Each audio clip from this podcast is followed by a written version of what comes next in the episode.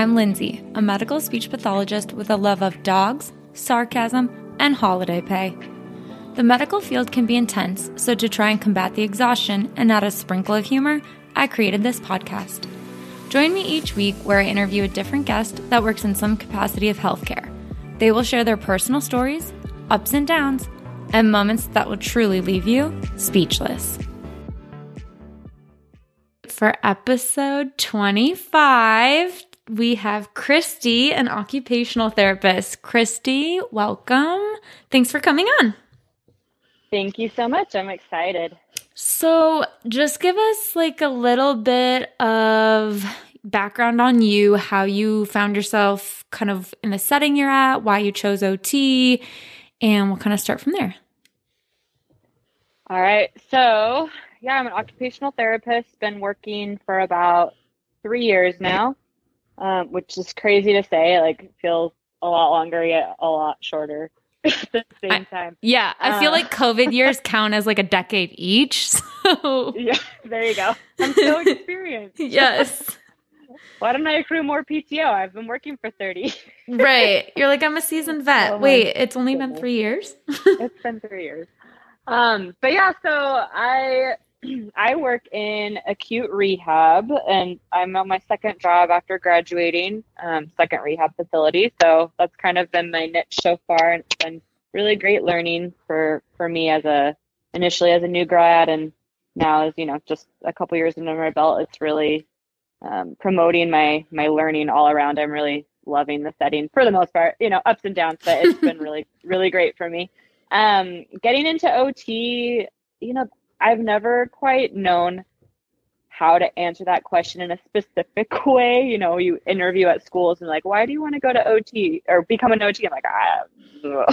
so like gen- generally life kind of threw me in that direction where, you know, I, I've always been interested. Like I took anatomy and physiology in high school and I'm like, this is super fascinating. Took it again in college, loved it and I knew I wanted to do something medical related, but I didn't want to like be a doctor or anything. I'm not. I feel like I'm not smart, but um, there was just some experiences I had growing up with my grandma lived with my family and I when I was like nine to 14 years old, and her health was rapidly declining at the time. She lived with us because my grandpa passed away and she was by herself. So I kind of saw a lot of the things that looking back like oh my gosh therapy. She never had therapy but it could have helped her so much with her quality of quality of life and you know so looking back on that and just kind of learning about OT and how it can really help people have a higher quality of life be more independent with those daily functional self like self-care tasks just help people. And like I just that really like resonated with me inside like my soul. And I'm like I want to do that so I, I initially wanted to do PT. I learned about OT more, and I'm like, that's that's my path. So I kind of pursued that and went to school for it, and it's been really kind of it's been a very rewarding profession so far. And yeah, it, I feel like it's a good fit for my personality. It's a good fit for how I want to help people, and it's really helping me to, in a lot of ways, like become a better person and appreciate life for what you know what we have, and appreciate my health and all that kind of stuff. So. Yeah. been I feel good. like healthcare in general, like doing anything in healthcare is like kind of one of those things that just like makes you a better person because you're just constantly exposed to situations that give you that perspective where it's like, Yeah. oh, you got stuck in traffic, like boohoo, like you're having a bad day because you like get in and then you like see Mhm. all these people that legit are living their their worst days. And Yeah. so I feel like absolutely. yeah, that's a it's like kind of a common trend of, you know, wanting to do something that help to help people, something that you can give back in. Um not to like crap on everyone that doesn't work in healthcare, but sometimes I just like think about like I don't know, like how you could have a job where maybe you don't see that like payoff or that benefit where you're helping someone or like giving Definitely. back. Um I just Mhm. feel like it would be like burnout would be quick because you're just like, well, who cares? Like, what is this even doing in the big picture? Versus like working in Mhm. healthcare, you What can are see that like, help? yeah. that like immediate like cause and effect. Like this person can't do this. I'm to work with them. Oh wow, fast forward a week. Look at they can do it. They can Great. do it. Amazing. Yeah, Yeah. People people say that all the time when they ask, like, "Well, what do you do?" And I tell them, like, "That sounds like it's so fulfilling." And then they tell me what they do. I'm like, "I'm sure your job is fulfilling too." And they're like, mm. they kind of they kind of pause and. I'm Like, well, that just makes me sad for you that you don't find fulfillment in what you do. So I'm, I'm grateful, despite the hardships of, of COVID and just like even without COVID, healthcare is challenging to work in, and it's it's physically exhausting it's mentally and emotionally exhausting but it, it is it is worth it but that's like where you got to get that work life balance in and really take care of yourself so you can give all you have to your patients and that's i'm you know it's a constant uh like process to learn that and apply it in your own life so Yeah, definitely. I feel like you're just like doing like a little plug to like basically convert everyone to just work in healthcare. You're like, okay, everybody come join us staffing shortages are at an all time high, but we promise it's a good time. yeah. It's really Come with fulfilling. we're looking for ots we're looking for pts come on There you go. Reach out to Christy. She'll figure it out. Plug. I got you. Oh, awesome. So I'm excited to hear your stories. Um are the majority of them from like clinicals during school or like in the last three years that you've been in the workforce? Oh, definitely. They're all from working. So, Perfect. yep, they they are not as a student. I mean, they'll there were. I'm sure there were plenty of experiences as a student where I just like could not believe what was happening before my eyes. But you know, it's that's the learning curve, and every day, even going into work, you just never know what's going to happen that day. That's so true. For better or worse, you just can never be quite prepared. Awesome. Okay, throw us number one. What story do you want to start with? Okay, so so OT, you know, we for those who are not aware, we work closely with people in very vulnerable situations. So we're working um, self-care tasks. Uh, we see people like a lot of naked people, a lot of working on dressing, bathing, toileting, like these things that are putting people in their most vulnerable states. And you know, it it doesn't really faze me anymore. It did when I first started. Like, what is what what what did I get myself into? But um, you know, I I've I've had a few spinal cord injury patients. So patients experiencing spinal cord injury, and um, depending on the level of injury, will greatly determine their level of function. And but for most of them, their bowel and bladder is significantly significantly sorry if I can speak words. Um, It's okay, I'm a speech pathologist. It's changed. I know. Help me. I need help all the time with my words. So, and I, I joke about it a lot. Like, um, I need to see an SLP, please. so, anyway, so this is, you know, not too long ago actually. I was, so I currently work in an um, inpatient rehab hospital in Phoenix, and we work by a level one trauma hospital, and so we get a lot of really complicated cases and people who go through pretty significant traumas and whatever resulting injury, whether it's traumatic brain injury, spinal cord injury, um, orthopedic stuff, like a lot of broken bones, things like that. So recently I had a, a patient who close to my age, so early 30s, um, and he had been hit by a car as a pedestrian and experienced a like middle thoracic spinal cord injury and so that means like he can't can't walk um you know his legs aren't firing so like so those muscles aren't activating. And um having to do like slide board transfers and um, a big part of job for ot is like okay you can't stand so how are you going to get dressed? How are how are you going to get to the bathroom? How are you going to um, bathe? All these things. So a big priority working with this patient was bowel and bladder program and we actually kept him longer um, than we originally planned so we could really solidify his bowel and bladder program um, which is you know really big you you got to have healthy bowel and bladder to like have a healthy life. Yeah, like it, it, so much can go wrong if that's not taken care of. Um, so I just uh, we were we were seeing it. I was seeing him at the same time every day, and um, to do bowel and bladder with a patient with spinal cord injury, typically we will transfer them to like a bedside commode, and like they have to they have to do the whole shebang with like if it's bowel, like doing a suppository or whatever. There's a whole lot that I'm not gonna like get into the details. Um, but you transfer them to the bedside commode so they can like have their bowel movement. And so this day in particular, like he wanted to also take a shower. And so um, for patients who we can't really get them to the like to we often will use like a roll in shower chair so we can transfer them like from the bed to the chair and then they like will roll into the shower. And it has like a commode cutout so if if and when because it's usually a matter of when they have like a bowel movement.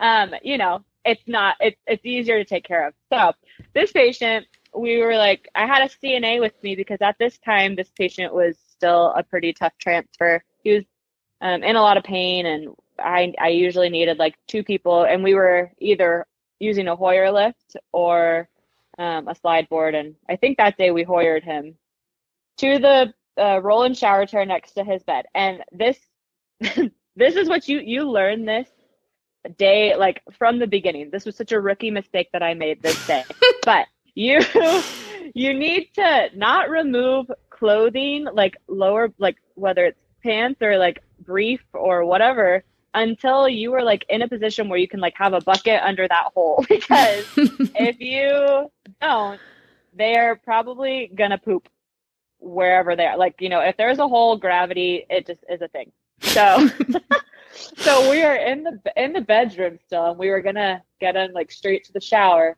Um and the cna was like oh like should we take his brief off now? Like and i'm like no like we should wait until you know he's in the shower and you know we can get it all situated but for whatever reason i decided that day like oh no it'll be okay like and You're like, what could go wrong?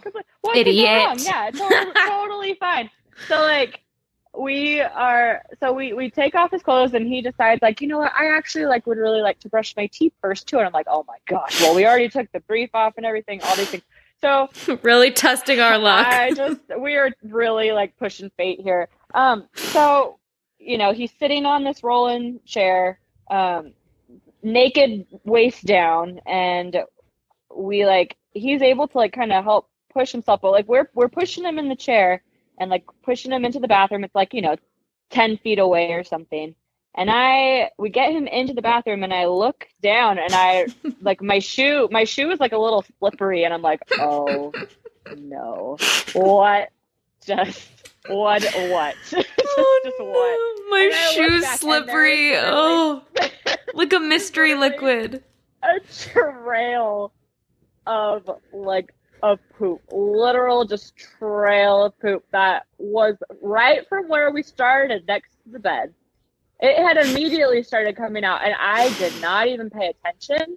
I had no awareness during this like 10 foot roll to the bathroom where there is now poop all over the floor, and I had walked all up in it. It was all over my shoes, and I just like, oh, I just could not even. I was so mad at myself. I'm like, rookie mistake. Yes. You're Why like amateur not- hour. Why? Why did I not believe in my own self? And I keep saying, no, we need to keep it on. Just telling the CNA, like, look, girl, this is exactly why we don't take the brief off till we're in here. Yeah, it was like, oh, lesson number one learned. Like, so, and then like the problem at that point, like, so I try not to make a scene about it because I don't want to embarrass the patient and like, Totally. but I'm like, in, I'm, I'm in like making hand gestures to the CNA. I'm like, oh, look like it's everywhere. and I'm like, we need to put a bucket. And like the bucket was like out of reach. So like I literally like grabbed the trash can, the trash bag out of the trash can that was close to me and like shove it underneath his seat while he's brushing his teeth at the sink. And I'm like, this is just no, why? He's just blissfully Oh. unaware. He is totally unaware. I think he he did catch on. And, Yeah. like then he felt really bad because like I was like trying to use wipes and stuff to like somehow save my shoes. R.I.P. to those Nikes. mixed- Am I right? Mixed blood. Oh yeah, and I went. I, there are Skechers, and I went to the Skechers store that same afternoon and bought new shoes. Those were in the trash. Like I was Oh like, I can no! I cannot. And it was just like, I just, uh, it's just one of those things where you're like, what was I thinking? Like, I'm just like picturing you like panic miming to the CNA, like trying to be like play it cool because he's like just casually brushing his teeth, and you're like, "Do you see it? Do you see the trail?" the trail of brown stuff everywhere. oh no! Oh, poor, poor patient. Bless his heart. He was just like, he was mortified when he saw, when he realized what was happening. He's like, I'm really sorry about your shoes. And I'm like. I hate these shoes anyway, so I wanted to get a new. Yeah, you're like, Which look, you did me a favor. You did me a solid. Like literally, thank you, appreciate you.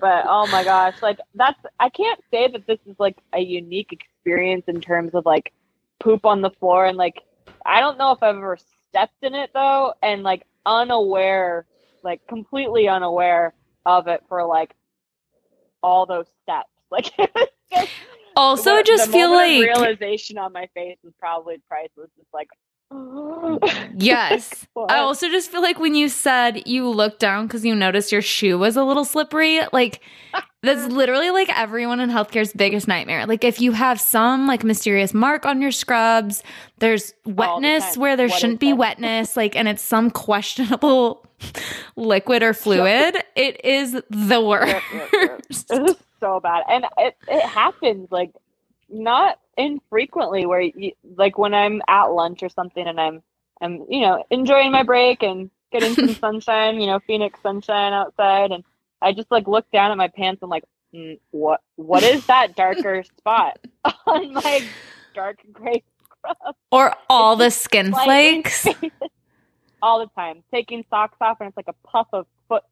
Seriously, it's like you walk out of some of these rooms and you're like, mm, is it snowing? Like, why are you covered in small, like, old person skin Dan- flakes? dandruff. Except it's not dandruff because it's from feet. Oh, or no. Or everything. I think one of the things that has surprised me the most about, you know, OT and is, is just people's lack of awareness of bodily hygiene sometimes. like- Mhm. We're we're we do showers on initial eval, so you know, day one, no matter what, well, there are a few exceptions if they're like not medically stable, but like we get them in a shower and like there are some people who are like, okay, I'm done. And it's been like five seconds. They haven't used any soap and like they haven't washed their hair. They haven't showered because they've been in the hospital for weeks and they're like, okay, I'm good. I'm like, mm mm mm. No, you're not. You're not good. You You're like, we haven't even started, homie. We have, yeah, we have Oh, yet to begin. It's just you wait. And like, I'm like, no, here's a washcloth, here's soap. Wash up. Yeah, you get like the freaking power hose out. Yeah, they are capable. It's like the people who aren't, you know, you have to help them more. You know, I'll help them, but it's the people like they their arms fully function. I'm like your hands. You've got you've got grip strength. You hold that washcloth and wash your wash your armpits. please. yes, you're fully capable. You're just choosing not to, and that's not okay. it's not okay. I'm like I'm scared of what your habits were before. yes.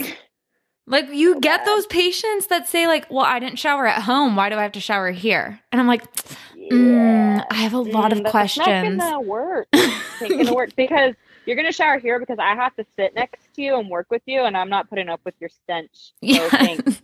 This is for me. Maybe it's fine when you go home and you live there by yourself, but here people have to humans. interact. Yes. Oh man. so much like body. Like I had a patient once who had, you know, C. diff, which Oof. ew, is it's just stinky, it's dirty, it's Loose. frequent poops, like frequent poops. It's everywhere.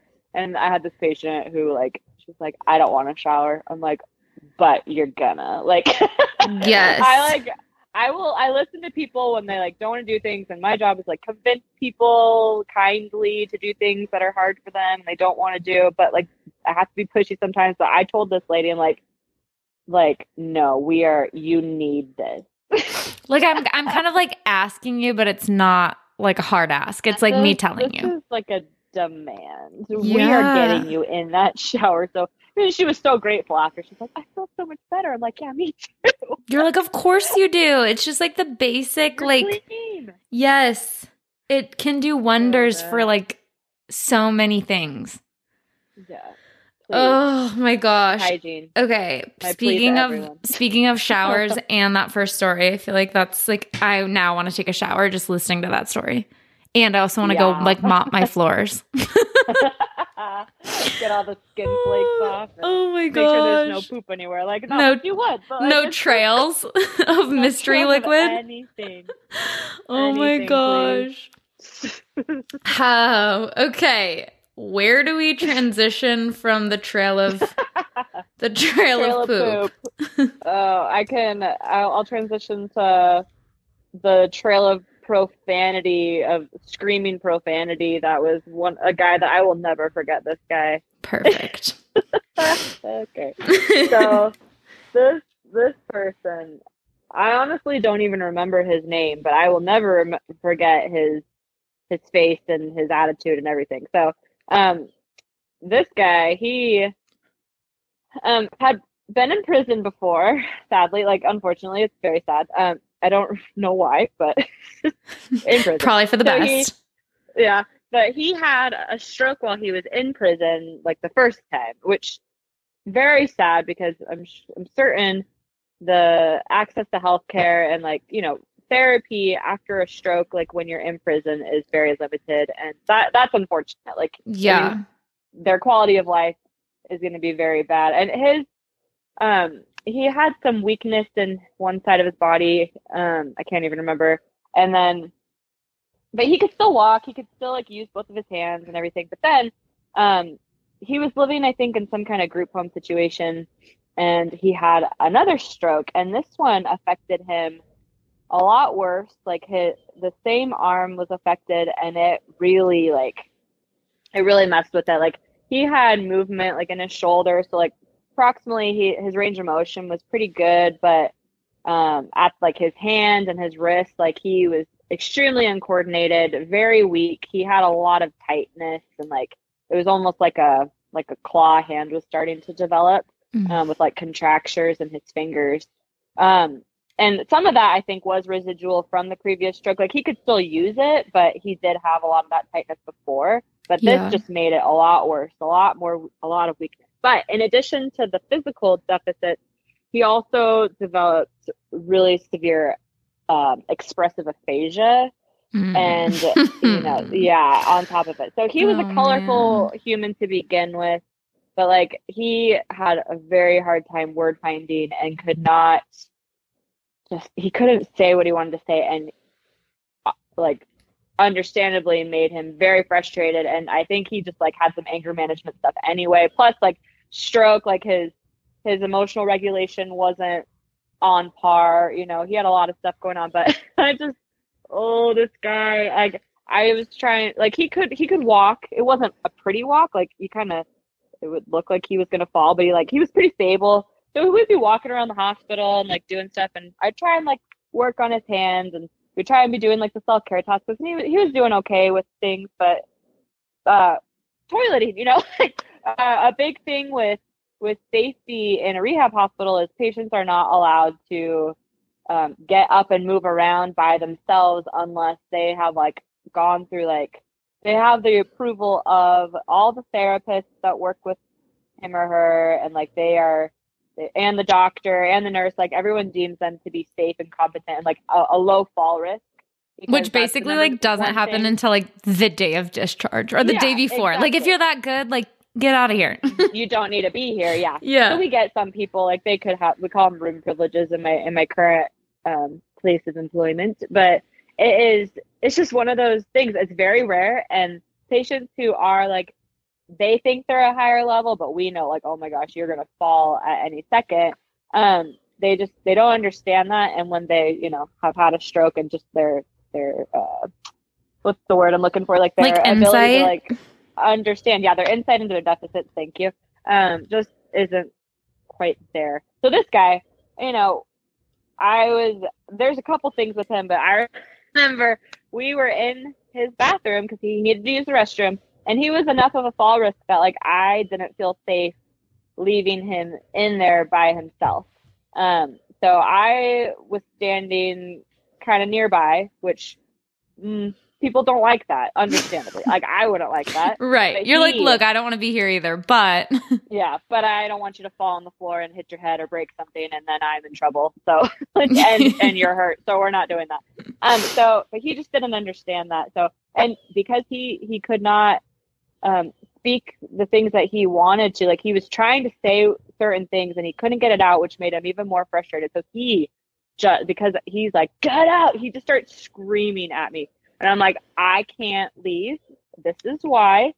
Like, but it, it, we're gonna get out of here when you're done, and then we'll go do something else. And he was like, so, so angry, and just literally start screaming at me. And like the words that are coming out are all the cuss words, because those are the words that he could say.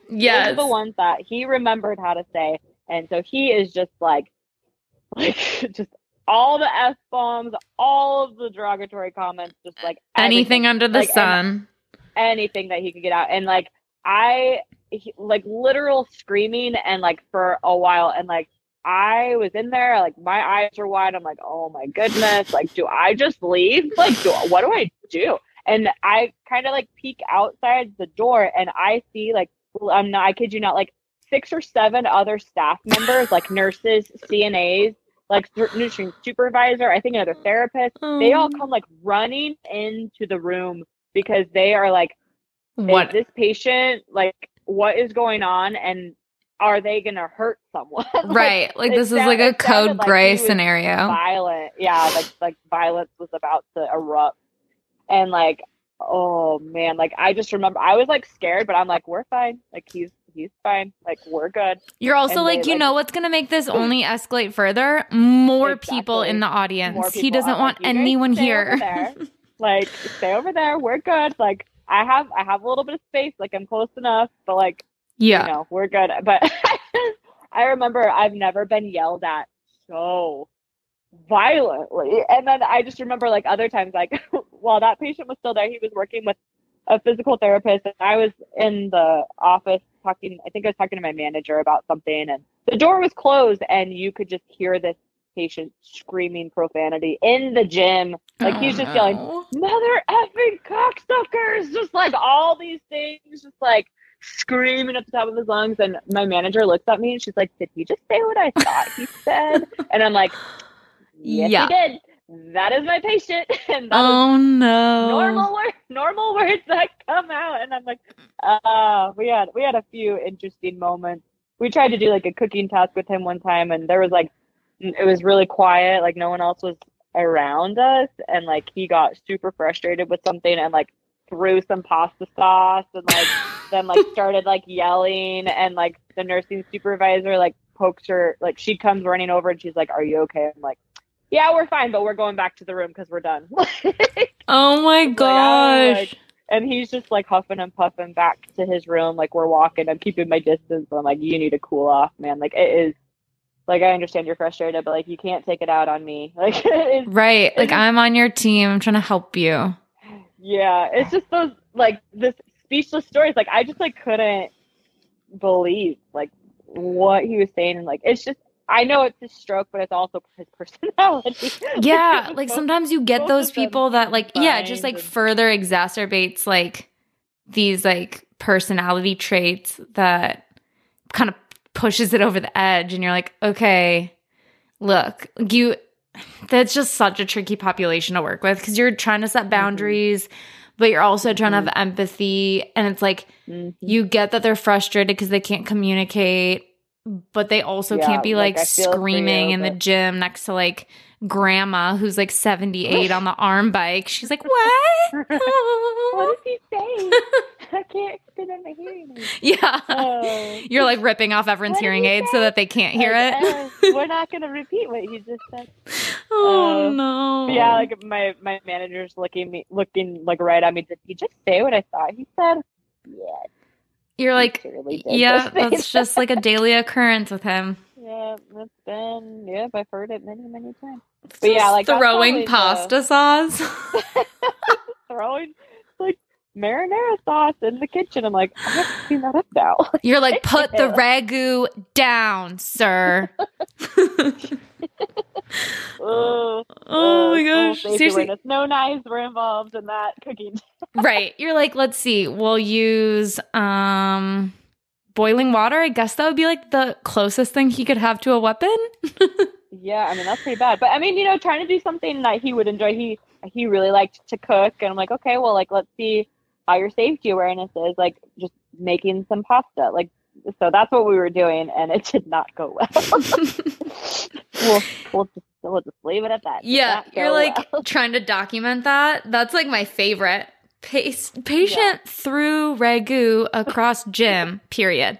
Then stated, "quote Get, get the hell out of my way." Period. Had to be escorted back to room. Like yeah, yeah. I, I remember writing like well, obviously I don't remember exactly what I wrote, but I I had to write stuff like that, like unable to to continue treatment session because like patient unable to participate safely due to like frustration and like low frustration tolerance, like all these things, just like could not handle it. Yeah. Emotional regulation is hard, and it is. Sometimes when I type up those notes, though, I'm just like, God bless whatever like person ends up reading this note because it's like you can clearly read through the fine lines where it's like the patient was just not having it. It was basically telling me to like fuck off for the hour, but it's like me trying to Yeah. write it in a professional way where I'm like, SLP attempted to engage patient in functional cognitive tasks. patient stated. I'm just like, I don't know like what insurance auditor is going to read this to try to determine if it's like skilled and reimbursable or not, but like I really hope that they like pull up a snack and enjoy like Yeah. Enjoy this. the colorful story, language yeah. that's in this note. and the fluff that we have to add sometimes. oh my Ooh, gosh. Yeah. cute. That Oh. was a good oh. one though. That I will never remember that guy. He's he's forever living infamy in my brain. Yeah. Honestly, that that's such a that's a tough population. I mean, those ones are just like Yeah, you don't want to be there. They think they're fine. They don't listen Yes. to you. You try and like to make everything functional, uh, like interesting to them as you possibly can, and like engage them in any way you can, and give them like adaptive equipment or like compensatory strategies. They don't listen to you. It's like No. they don't they don't want to be helped. Exactly. And you're just like, okay, like there's literally nothing else I can do for you. Literally. Oh no. It sounds like a right frontal lobe kind of guy, which is like, probably was. yeah. I'm like, that's like 75% of my caseload. And I'm just like, all right, no one wants to play today. Not a single one of you guys are going to be nice today. Okay. All right. Well, let me just go get another cup of coffee and then mentally prepare for the shitstorm that's going to be my day. yeah. And like cannot cry today in front of patients. Yes. oh no. Yeah. Sometimes it's like entertaining though. Like if they're not like irritated and they're just like have like no awareness to where they are, like then I'm like They're along for the ride. confused. Yes, because I've you also get those ones that are just like they think they're super capable of everything and like that you're a joke and everything you say is a joke. And I remember I had this guy and we had already had like the entire hour long cognitive therapy session in my office. And it's like, obviously, my office looks like every other like room in the hospital. It's like, you know that you're at a hospital just by looking around, right? Like everything's like sterile. There's like stuff on the walls Mm-hmm. Yeah. that's like diagrams Medical of like, posters, yes. yeah. And this guy just like is like, okay, we're done. Like he's just like pissed. He pushes his chair back, stands up, and he goes, Well, I'm going across the street to the store. Do you need anything? And I was like, Where are you going? Wait, what? And he's like, Do you need anything? And he's like treating me like I'm the idiot. I'm like, What? and I'm like, I don't know if I should just like try to redirect him back to his like room down the hallway or if I should just say, like, yeah, bring me a snack and see what happens. Like, I'm unsure where's where we're gonna go? with this. Like, just honestly, Oh, uh, yeah, tricky population so super things. rewarding and fun, but like always keeps you on your toes. always. Never Oh shoot. Twists and turns. Okay. Where do we go from here? Uh, well, my my other my last story I was kind of thinking about. This wasn't like any like profanity, any like poop story. Actually, this is actually like one of the most pleasant people I ever worked with. But I just when he got there, I was just shocked with like how he presented. Like he was just like cognitively he was all there, but like his body was just like a hot mess. So he um at work had fallen 30 feet from a ladder oh no. and you know one of those like awful situations where you're just like you know he's like i it was like the last job of the day i was i should have like not done it i should have just gone home but i like was trying to be nice and like do it and then this happens you know just like awful thing the nicest human so typically um patients are in a rehab facility 10 to 14 days that's kind of the average length of stay for those who don't know um, but you know there are people who definitely benefit from being there longer, um, depending on why they're there. So the longest I usually get a patient is like three or four weeks, and that is like generous from insurance. Like if we can get that time, like we are lucky. Um, so this guy, he came, he out of his four limbs, he had one working. Ooh. His right arm non-weight bearing because he had like a collarbone injury. His right leg, I think he was like toe touch weight bearing, and he had like a knee immobilizer on and like like some fracture and I think his tibia. And then his left arm was flaccid, like he had some kind of um, nerve injury to that. Like we didn't know what it was. So So uh, he like has one good it. leg. So he has one good leg Ugh. and he had a cervical collar as well, so like a Miami J. Um, so he had cervical precautions, non-weight bearing, toe touch weight bearing, and then like flaccid arm. Like, oh my goodness, this guy, so much pain. Bless his heart. When he first got there, it took us three people to move him um, from out of the bed, and he was just screaming. It was, it's like those.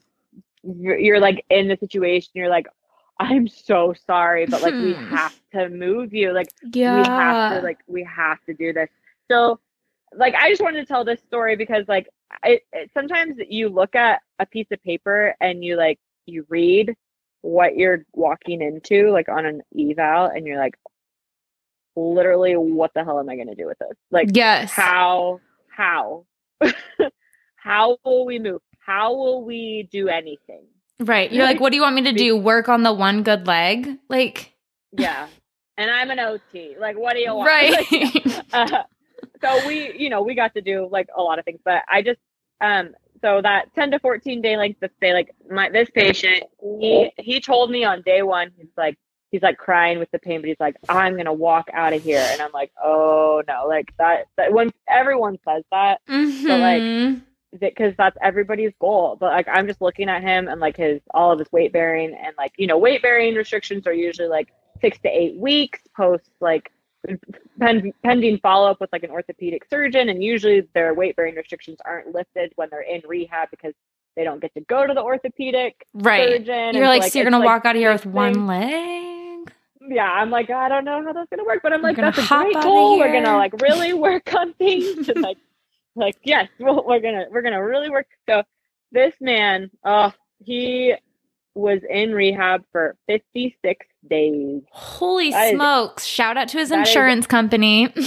Workers comp, yo, workers comp. Workers' comp is where it's at if you need to be well taken care of. Yeah, if you need to get in the hospital, do it when you're at work. Yes. if you're gonna slip and for the most fall, or in this guy's case, fall the ladder, just make sure you're on the clock at your job. Yeah, I mean, we ha- we joke about this like with our with coworkers all the time. Like, oh, I like, I hit my finger, I'm bleeding. Workers comp, you know, like we joke. Yes. I'm like, like I I sliced my finger. You know, I did that on the arm bike a couple weeks ago. I was like trying to adjust it, and my my palm like Oh, got this big old like this big old like jab in it, and I'm like literally bleeding. And told my patient, I'm like, um, I'll be right back. I have to go get a band aid. Like. You're like, um, I'll be right back in two to four weeks. Workers' joked about it. comp. Like, hey, you could call workers' comp on that. oh my like, god! oh, your sense of humor's coming out. So it was super funny. But anyway, so Oh. this this patient, he he literally did walk out of the rehab 56 days later, and it was just like, yeah, he because he was there for so long. Like we were just plateaued for so long with him, like for several for like weeks. Like we don't we don't like we're not making much progress because we have such little to work with. Like I was doing like neur- neuro re-ed on that left arm, trying to get some some movement and anything that we could back and some function, but that was super slow.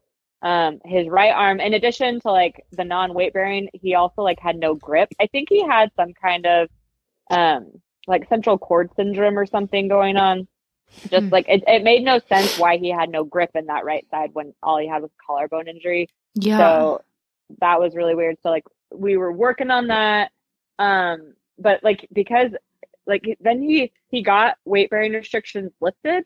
Like he he was able to put full weight on the right leg and then like eventually like the the right arm and then like he had two legs that we could work with for transfers and we could do so much more and like it was just it was this really slow but amazing progress to see. So as he kept getting more things lifted, we kept fighting. Like we want to keep him, we want to keep him, we want to keep him longer because he's making progress now. Like we were stuck for three weeks, so now we're now we're actually in a place where we can do some work. right. so like let so we were like, uh, and the insurance actually was really great. They like wanted us to keep him because he was going home with his family. So anyway, it was the coolest thing ever. Like I cried during his graduation ceremony because Mm. like we do a little like ceremony before a patient leaves like they get to ring the gong in our our main lobby and we do like a little like we talk about them to everybody and like their progress and like i cried i'm not a crier typically like Yeah. i'm not a very emotional person like especially at work and so i was just like. Like, was you just so like think back to like what he And- w looked like on day one, and you're just like, what Yeah. are we doing? and he was just the biggest rock star. He was so motivated and just like so positive despite all he was going through. I mean, obviously he was struggling emotionally too, but like with the new reality, because he still had so such a long way to go. But like he he could take steps with like a, a platform walker, and he could like he could walk pretty far. I think he was walking like a couple hundred feet with that platform walker. Like it was insane and like he he really just needed a little bit of help with his ADLs. Like he was able to do a lot of it on his own. He was probably like min to mod assist, but before he was like a total times three, you know, like yes. it's huge. So I just remember that like I'm gonna walk out of here, and then he did 56 days later, and I was just like I felt so privileged to like be a part of it. like, It's so it's incredible cool. too. I feel like it's such a cool example of like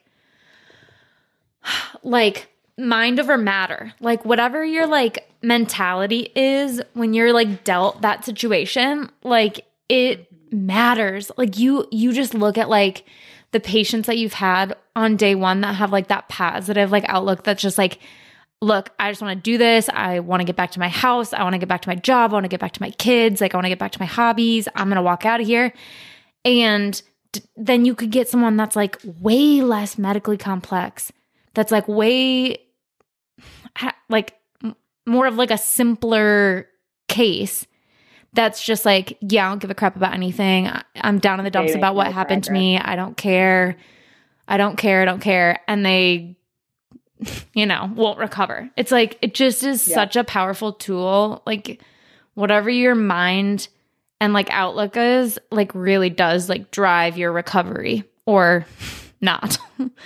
Yeah, hundred percent. And I think so that's wild. been kind of that, you know, it makes you a better person to work in this field. Sometimes like it really like seeing the difference, it makes me want to be. And like I'm not like all the time, you know. like I well, I feel like I, I generally speaking am, but you know, we all Yeah. go through our things and Totally. hard and you know, it, it is what it is. But like I like I go home every day and I'm grateful that I get to leave the hospital and like I want to like take advantage of my life and just be grateful for that and it, it makes me hope that if and when in the future when I'm old and like have something bad happen because you know these things happen. Yes. um to to like when you least expect it like accidents happen. Like i think all the time like what if i get in a super bad car wreck and i become a patient? And would i would i come to this hospital? Yes i would. I would like be like you all my coworkers i'm like mm, i don't want you to treat me but like i i do at the same time. Yes. because i trust you guys. Like you guys will whip me into shape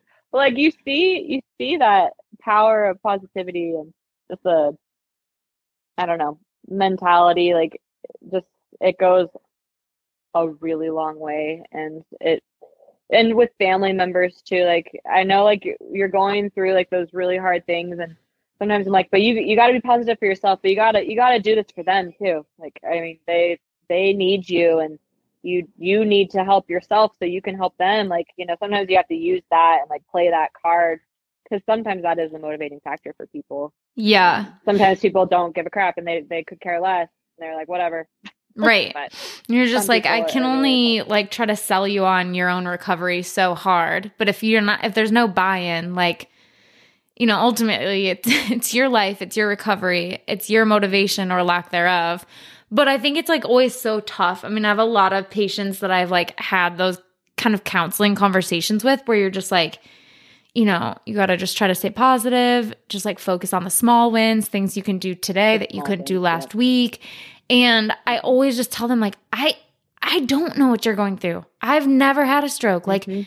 and your family doesn't know what you're going through. And that's there's there's no easy fast way out of this. But I think it's just kind of sometimes just acknowledging that too, is everyone kind of keeps telling them like, you just gotta, you know, keep staying tough. You just gotta keep doing it. And it's like, I'm sure when you're the person living it, it's the hardest, like shittiest thing to hear.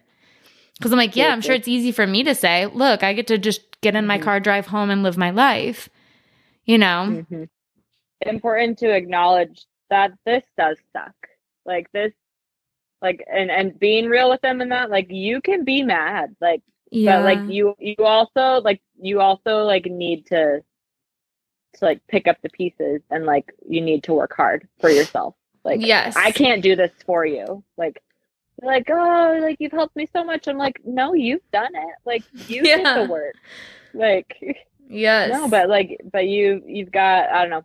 Everybody has their different ways of coping, but I just, I, he was that, that patient I was talking about. And like, I've had many similar, you know, just personality types where they just, it's inspiring how hard people work. And like, it, it, it makes me grateful to like know them. I feel like it, it really is a privilege to be a part of their journey and just like, like, ah, I just, you're like my little family member now. I just like always wonder about them.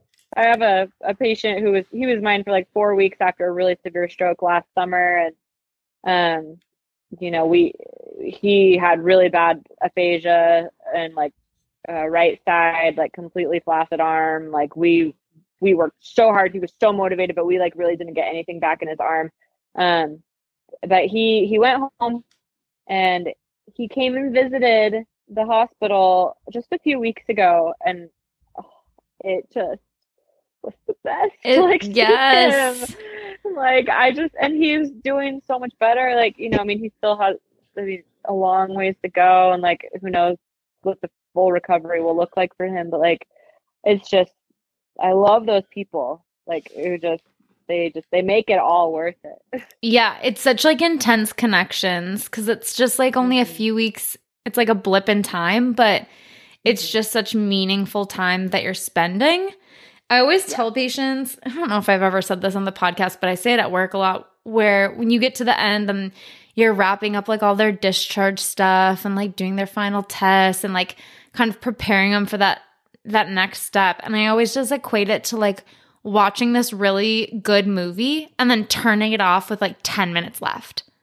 Because yeah we you don't know Yes, we get so invested and then you don't get to see how it ends. Like I'm like, "Oh my gosh, did they get to go on their trip to Alaska that they were planning on?" Like he was Right, working so hard for that. Or like, did they return to work? Or like, "Oh, I wonder if he actually did walk his daughter down the aisle." Like you get so connected.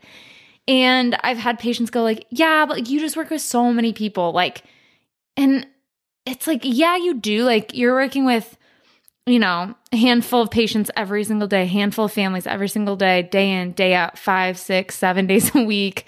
You know, so yeah, it is a lot. And when you work at the same place for years and years, yes. But when they come back or you get an email or you hear from them, like mm-hmm. you immediately are like taken back in time and you're like, oh my gosh, like it's just such a um connection that's like hard to kind of explain to someone that doesn't work yeah. in healthcare or maybe I don't know if it's like kind of specific to certain settings where you're allowed that time. See them every day. Yeah. yeah. yeah. Where patients are there a little bit longer and you do have that opportunity to build rapport. So mm-hmm. that's a that's a cool. feel good story to end on. Thanks for that. You're welcome. You're welcome. Uh, so here we are talking about like why we love healthcare and why we work in healthcare and loving our jobs, et cetera, et cetera. But one of the yeah, one of the things that I just think is so fun to ask people is if you weren't an OT, what other career or job or kind of track could you have seen your life going? Yeah, so I honestly like this is this is just like one of those dream jobs that yes, we I love those. like per, per, pursued anything with it, but like I I really think well, I love to travel first off. Like I, I'm really um, a fan of like seeing different places in the world, and like a lot of it is I, I enjoy like the scenic parts of traveling, like the mm-hmm. the landscaping and everything. So, um, and I also really like photography, even though like I've never self taught myself anything like with fancy cameras or anything like I don't have a fancy camera, but I enjoy like just the the thought that goes behind like the angles and like all that kind of thing. Like again, I'm not like trained in it, but I, I think if I had any dream job that I could just go do, I would love to be like a travel landscape photographer. I just think it'd be Ooh, so cool. Yeah. Paid to like or like whatever type of travel photographer. Get paid to like go around to beautiful places and like take pictures of what they're hiring you to do. Like this just I just think that would be incredible. So, last question before we wrap it up.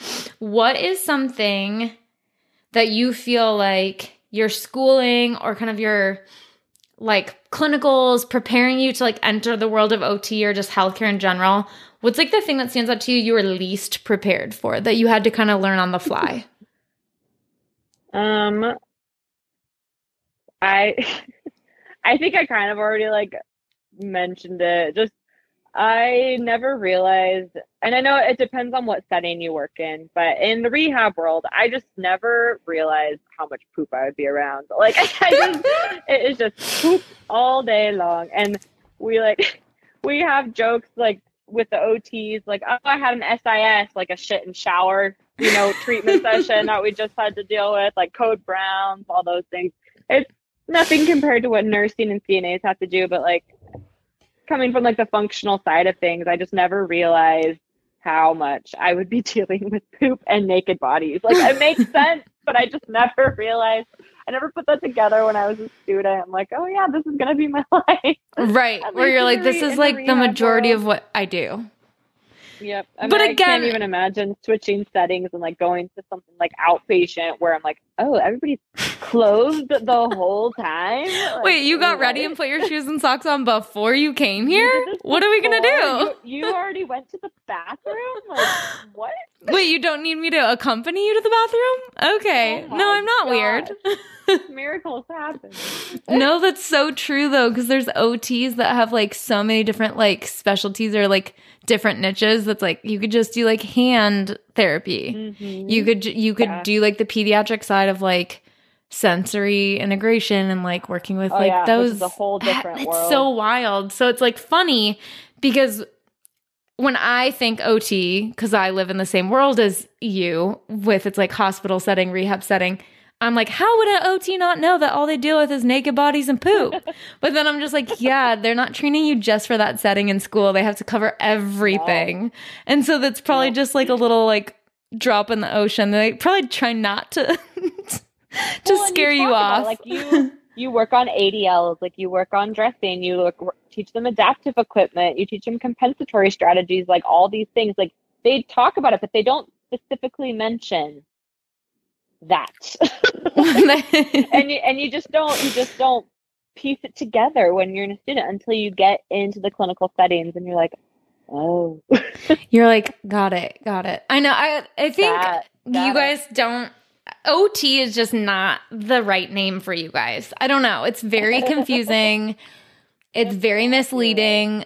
I also feel like speech pathologist, it's the same way. Like everyone's like, my speech is mm-hmm. fine. And I'm like, I know, but you think it's 1923. Like that's not, it's not your speech we're working on. I have a job. I'm not that kind of occupation yes. I'm like, how come physical therapy is the only one that makes sense?